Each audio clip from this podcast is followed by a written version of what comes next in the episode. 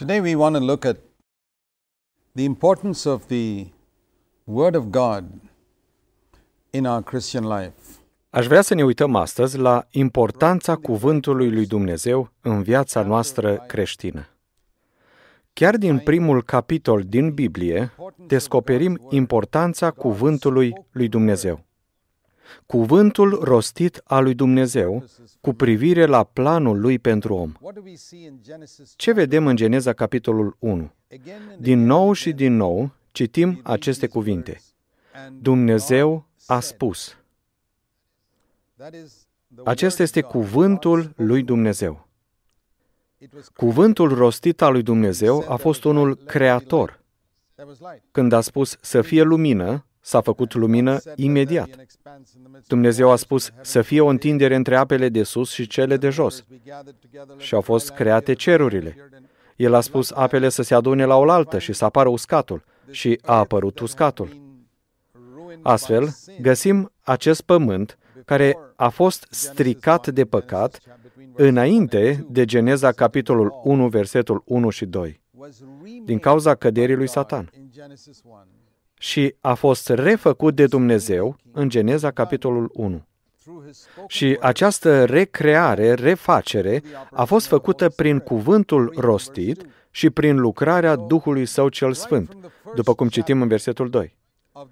Deci, încă din primul capitol al Bibliei, găsim puterea cuvântului rostit al lui Dumnezeu. Și de aceea este așa de important pentru noi să ne deschidem ființele la cuvântul rostit al lui Dumnezeu pe care îl avem în Biblie. Dacă mergem la ultimul capitol al Bibliei, în cartea Apocalipsa, găsim din nou ce importanță mare este acordată cuvântului lui Dumnezeu, în ultimul paragraf al Bibliei. În Apocalipsa 22, versetul 18 și 19, vorbește despre atitudinea noastră față de cuvintele acestei cărți, în special referindu-se la Apocalipsa, dar se aplică întregii Biblii. Și anume că noi nu ar trebui să adăugăm ceva sau să scoatem ceva din cuvântul lui Dumnezeu. Asta spune acolo. Dacă adaugi ceva, Dumnezeu îți va da blestemele scrise în cartea aceasta. Și dacă scoți ceva din cuvânt, atunci Dumnezeu îți va lua partea de la pomul vieții. Deci, în primul și în ultimul capitol al Bibliei, găsim ce importanță extraordinară îi se dă cuvântului lui Dumnezeu.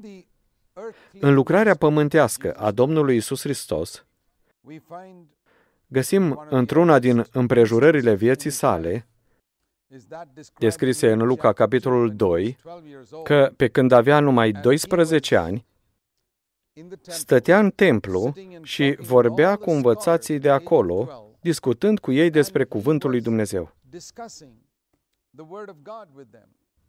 Scrie în Luca, capitolul 2, că el stătea acolo în mijlocul învățătorilor legii, versetul 46. Îi asculta și le punea întrebări din cuvântul lui Dumnezeu. Deci vedem că chiar de la început, prima imagine pe care o avem despre Isus ca tânăr este centrată pe cuvântul lui Dumnezeu, discutând din cuvântul lui Dumnezeu, punând întrebări și probabil chiar explicând.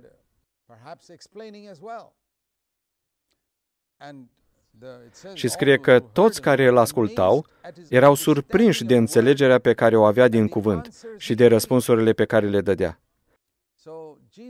Deci Isus Hristos a studiat Biblia cu foarte mare grijă încă din copilărie, care în zilele acelea era formată doar din Vechiul Testament. Și amintiți-vă că el nu avea o Biblie ca aceasta acasă, legată și ușor de citit. Erau puține copii ale Vechiului Testament la îndemână și erau scrise de mână de către scribi și erau și foarte scumpe de procurat. De obicei, numai sinagogile le aveau. În sinagogi, copiii erau învățați ca la școală și acolo aveau ocazia să audă cuvântul lui Dumnezeu. Deci, în toți acești 12 ani, Isus a avut oportunitatea să audă acolo cuvântul. Așa că el asculta cu atenție, sorbea cuvântul și apoi a știut scripturile. Și fără îndoială că el a continuat această practică toată viața lui. Și astfel, la vârsta de 30 de ani, când și-a început lucrarea, vedem ce importanță dă cuvântului lui Dumnezeu imediat ce își începe lucrarea. După ce este botezat, merge în pustie, unde postește și se roagă timp de 40 de zile. Și la sfârșitul acelei perioade, vine diavolul să-l ispitească. Aceasta făcea parte din planul lui Dumnezeu pentru Fiul lui pe pământ. Și diavolul vine cu anumite ispite. Și Isus răspunde diavolului citând din cuvântul lui Dumnezeu. El doar spunea, este scris. Pentru mine, acesta este răspunsul. Tu îmi ceri să transform pietrele în pâini, pentru că mi-e foame și nu am mâncat de 40 de zile. Dar eu trăiesc prin cuvântul lui Dumnezeu. Și a citat acel pasaj din Scriptură, din Deuteronom, capitolul 8, care spune, omul nu va trăi numai cu pâine.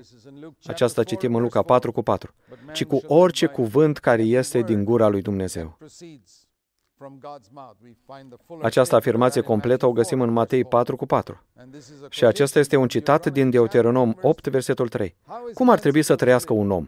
Prin orice cuvânt care iese din gura lui Dumnezeu. Acestea sunt primele cuvinte rostite ale lui Isus înregistrate în Biblie, după ce și-a început lucrarea după botezul său. Omul nu trebuie să trăiască numai cu pâine. Și putem spune că celelalte lucruri necesare pentru viață, pentru viața fizică, nu sunt de ajuns. Omul trebuie să trăiască cu orice cuvânt care vine din gura lui Dumnezeu.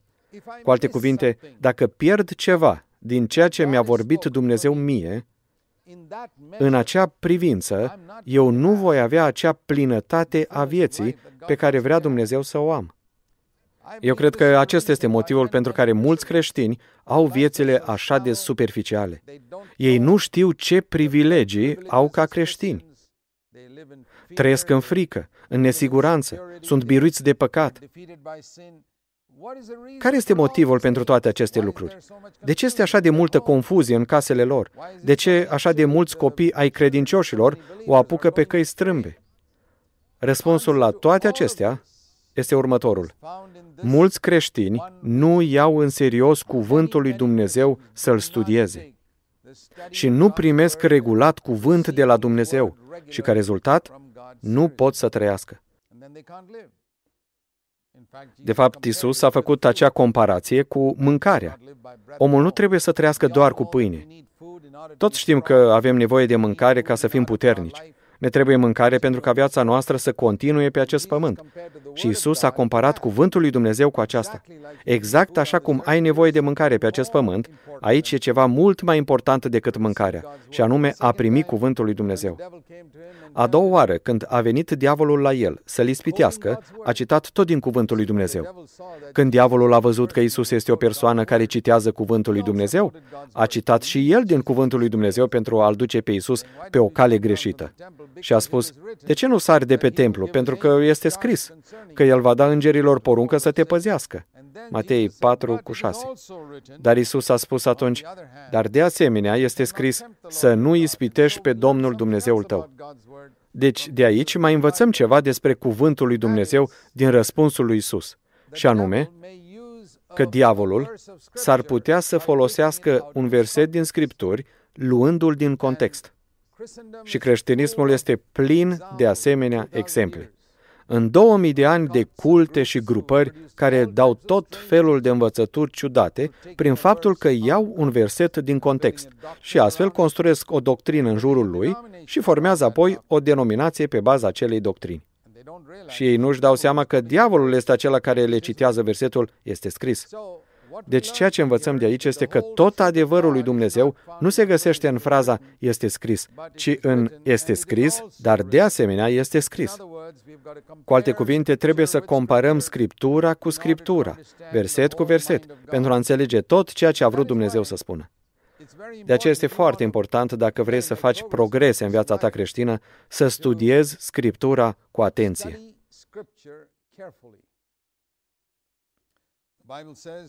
Biblia spune în 2 Timotei, capitolul 3, că toată Scriptura, versetul 16, este inspirată, este insuflată de Dumnezeu. Cu alte cuvinte, este ceva special legat de această carte numită Biblia. Aceste 66 de cărți care compun Biblia, Cuvântul lui Dumnezeu, suflarea lui Dumnezeu este în aceste cuvinte. Acestea nu sunt numai cuvinte. Insuflată de Dumnezeu înseamnă Dumnezeu a suflat în această carte. Este ceva ca și atunci când Dumnezeu l-a făcut pe Adam. A luat lut și a făcut forma unui om. Mâini, ochi, cap, picioare, totul era acolo, dar nu era încă om. Apoi spune că Dumnezeu a suflat în Adam și deodată a înviat, a devenit o ființă vie. Deci cuvântul lui Dumnezeu este exact la fel. Așa cum Adam a primit suflarea lui Dumnezeu în el, și la fel ca atunci când Isus a apărut în fața ucenicilor după învierea lui, spune că a suflat peste ei și a spus, luați Duh Sfânt. 2 Timotei 3 cu 16 spune, Cuvântul lui Dumnezeu este ceva în care El a suflat, adică este viață în aceste cuvinte. Așa cum a fost viața în Adam, așa cum a venit Duhul Sfânt în acei ucenici peste care a suflat Isus. Deci aceste cuvinte din Scripturi nu sunt numai povești, nu sunt numai cuvinte goale. Dacă este o promisiune în cuvântul lui Dumnezeu, suflarea lui Dumnezeu este în acea promisiune. Este putere în acel cuvânt. O imensă putere este în cuvântul lui Dumnezeu. În Evrei, capitolul 4, spune, Cuvântul lui Dumnezeu este viu și puternic. Evrei 4 cu 12. Și este capabil să judece gândurile și intențiile sau simțirile inimii. Cuvântul lui Dumnezeu este ca o lumină care scanează, este activă și puternică, căutând în interiorul inimii noastre. Este ca un scanner. Astăzi există așa de multe scanere care scanează corpul nostru și ne arată ce lucruri sunt rele în noi. Și acești scaneri sunt foarte folositori în investigațiile medicale.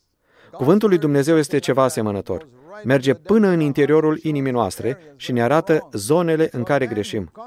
Deci, un om care se expune constant luminii cuvântului lui Dumnezeu va descoperi multe lucruri din viața lui pe care trebuie să le îndrepte și Dumnezeu îl va ajuta în acel domeniu.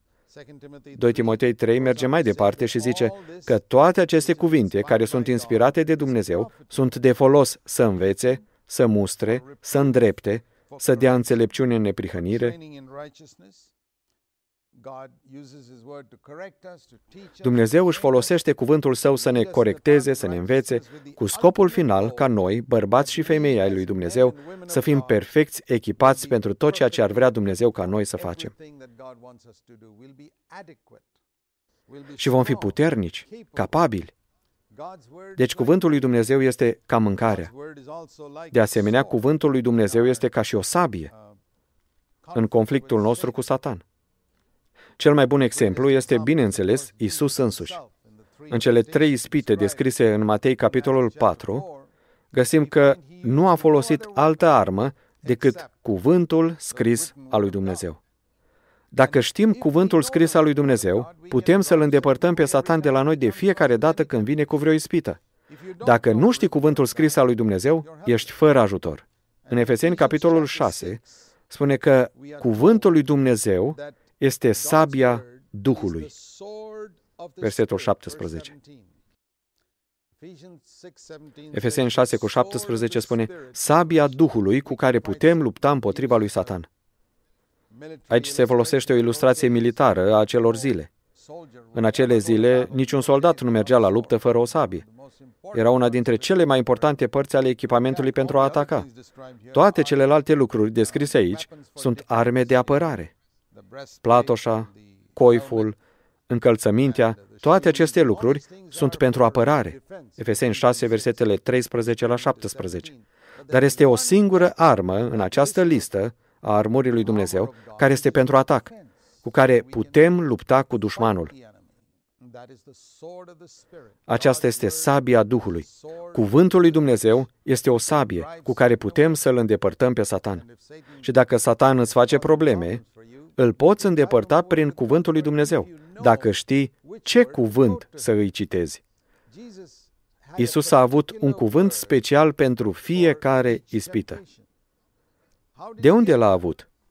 Nu l-a primit într-un mod supranatural pentru că era Dumnezeu.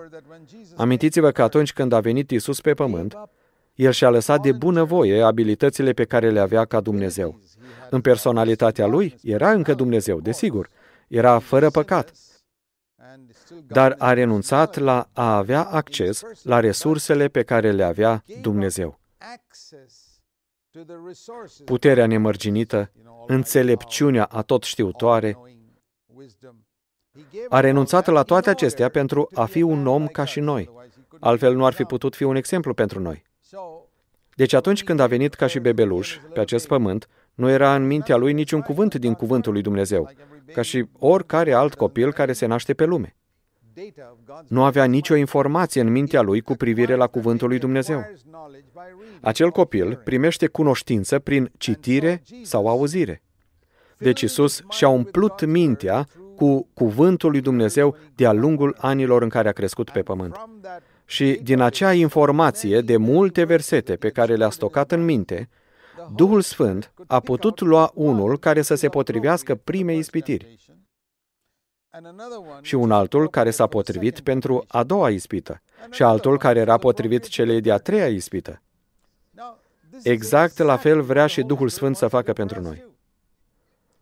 Cu orice situație ne-am confruntat, și eu am experimentat aceasta timp de peste 47 de ani. Ca creștin născut din nou, am găsit în așa de multe situații, situații complicate, lupte, dificultăți, am văzut cum Duhul Sfânt ia versete din Scriptură și mi le dă. Dar de unde le ia? Din Biblia pe care am stocat-o în minte. De-a lungul anilor în care am citit Scriptura, am construit o bază de date cu Scriptura. Dar pentru că memoria noastră nu este așa de perfectă, trebuie să citim din nou și din nou. Nu numai să ne împrospătăm memoria, ci pentru că din același verset Dumnezeu ne poate da o lumină nouă. Am văzut aceasta de multe ori. Citind același verset pentru a 20-a sau a 50-a oară, am descoperit ceva nou acolo. Pentru că așa este cuvântul lui Dumnezeu. Nu este ca și un cuvânt al oamenilor. Nu este ca o carte de chimie din care studiezi ceva, înțelegi și apoi treci la un nivel mai înalt. Nu este nici matematică, unde după ce ai învățat adunarea, treci la scădere. Cuvântul lui Dumnezeu nu este așa. Cuvântul lui Dumnezeu este ca o fântână fără capăt, un izvor de apă care nu încetează niciodată. Poate citești un verset de 100 de ori și atunci găsești ceva nou. Deci, dacă continuăm să medităm la Cuvântul lui Dumnezeu, lucru care este așa de important, dacă medităm asupra lui, Duhul Sfânt va lua, la timpul potrivit, cuvântul potrivit pe care l-am stocat în mintea noastră. Și ni-l va da și se va potrivi perfect în nevoilor noastre din situația respectivă. Mulți creștini nu experimentează aceasta niciodată în viața lor, pentru că ei nu studiază cuvântul lui Dumnezeu cu atenție. Să vă arăt acel verset din Psalmul 1, care este un pasaj foarte bine cunoscut printre creștini. În Psalmul 1, David scrie cât de binecuvântat este omul care meditează, a cărui desfătare este legea Domnului. Versetul 2. Și în acele zile era doar Vechiul Testament. Legea lui Moise cuprindea cinci cărți și mai erau câteva cărți dinaintea perioadei lui David. Era doar o porțiune mică a Vechiului Testament, pe care o avea David ca scriptură. Și el spune că omul care meditează la aceasta este foarte binecuvântat dacă își găsește plăcerea în scriptură. Nu numai să o citească, ca să își liniștească conștiința, ci se desfătează în legea la care meditează zi și noapte. Poate o citeau numai puțin la sinagogă sau o ascultau, dar apoi meditează la ea. Ei nu aveau o Biblie acasă. După cum am spus, pe vremea aceea nu aveau o Biblie, dar aveau la sinagogă, unde David putea să o asculte și apoi medita la ea de-a lungul zilei. Spune că un astfel de om este ca un copac plantat lângă un izvor de apă, care își dă roada la vremea potrivită și ale cărui frunze nu se veștejesc niciodată, și în tot ce face prosperă. Ce imagine frumoasă a unui copac care nu se usucă niciodată, întotdeauna verde. Aceasta este imaginea care îl descrie pe omul care meditează la cuvântul lui Dumnezeu tot timpul. Este o imagine a prospețimii. Un copac care este totdeauna verde este o imagine a prospețimii. Și acest verset ne învață că calea spre împrospătare este prin meditarea la Scriptură. Aceasta am văzut și eu de-a lungul anilor. Cu cât meditez mai mult la Cuvântul lui Dumnezeu, viața mea este proaspătă. Nu sunt niciodată uscat. Și Dumnezeu îmi dă un cuvânt, nu numai ca să fac față ispitei, precum în cazul lui Isus, ci îmi dă un cuvânt ca să dau și altor oameni atunci când ei se confruntă cu încercări și ispite. Și asta nu numai pentru că sunt un predicator. Dumnezeu îți poate da și ție acel cuvânt. Poate nu vei putea să te ridici la un amvon, să predici pentru o anumită perioadă de timp. Acesta este un dar. Dar îți poate da un cuvânt să îl spui cuiva care are nevoie. Poate numai o propoziție din Scriptură. Sau să scrii un verset din Scriptură la cineva care are de-a face cu o anumită problemă. Duhul Sfânt poate lua un cuvânt din toate câte le-ai stocat ca informație în minte, dar nu numai pentru tine, ci și pentru alți oameni. Ce lucru nemaipomenit! Aceasta înseamnă nu numai că te împrospătezi pe tine însuți, ci faci și roade. Zice aici că își va da rodul la vremea potrivită. Asta înseamnă că fructele ies din ramura copacului. Și știți că un copac nu face fructe pentru el însuși. Fiecare copac face fructe pentru a binecuvânta alți oameni, care le culeg și le mănâncă. Deci aici se vorbește despre un om care meditează la cuvântul lui Dumnezeu și care se împrospătează. Frunzele lui sunt mereu verzi. 365 de zile ale anului este verde și produce fructe la vreme, adică ori de câte ori are nevoie. Și alți oameni pot să vină, să ia din el și să se învioreze și ei. Este un lucru minunat. Este un mod minunat de a trăi. Așa dorește Dumnezeu ca noi să trăim. Să ne deschidem ființa spre a citi cuvântul lui Dumnezeu, să medităm la el, să luptăm cu diavolul cu el, ca sabie, să ne hrănim din el ca și hrană spirituală și să bem din el, așa cum un copac trage seva din râu și este totdeauna proaspăt, verde.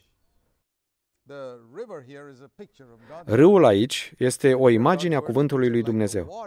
Cuvântul lui Dumnezeu este aici prezentat ca o apă care curge prin acest copac, prin rădăcini și ține acel copac verde tot timpul.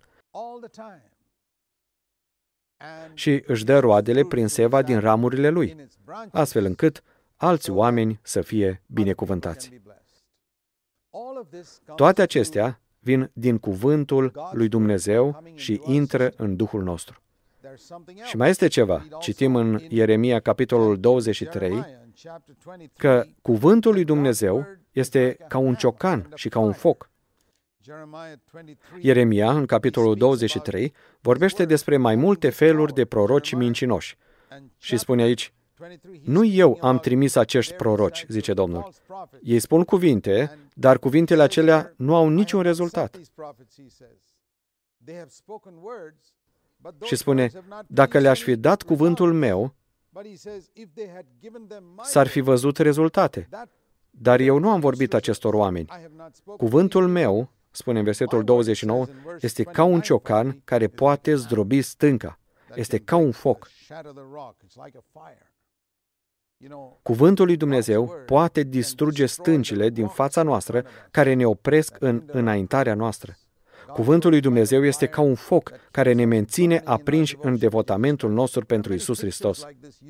Sunt multe expresii de felul acesta a cuvântului lui Dumnezeu folosite în Biblie pentru a ne arăta că este o putere extraordinară de a ne împrospăta, de a ne hrăni, de a ne da abilitatea de a lupta cu Satan, de a produce fructe prin noi pentru a binecuvânta alți oameni și totodată să ne mențină arzând în devotamentul nostru pentru Hristos și de asemenea să fie folosit ca și un ciocan pentru a sfărâma orice stâncă dintr-un munte care ne stă în cale astfel încât să înaintăm pentru a îndeplini planul lui Dumnezeu pentru viețile noastre. Voia lui Dumnezeu este ca tu să împlinești planul său pentru viața ta și pentru aceasta tu ai nevoie de cuvântul lui Dumnezeu. Domnul să te God binecuvinteze. bless you.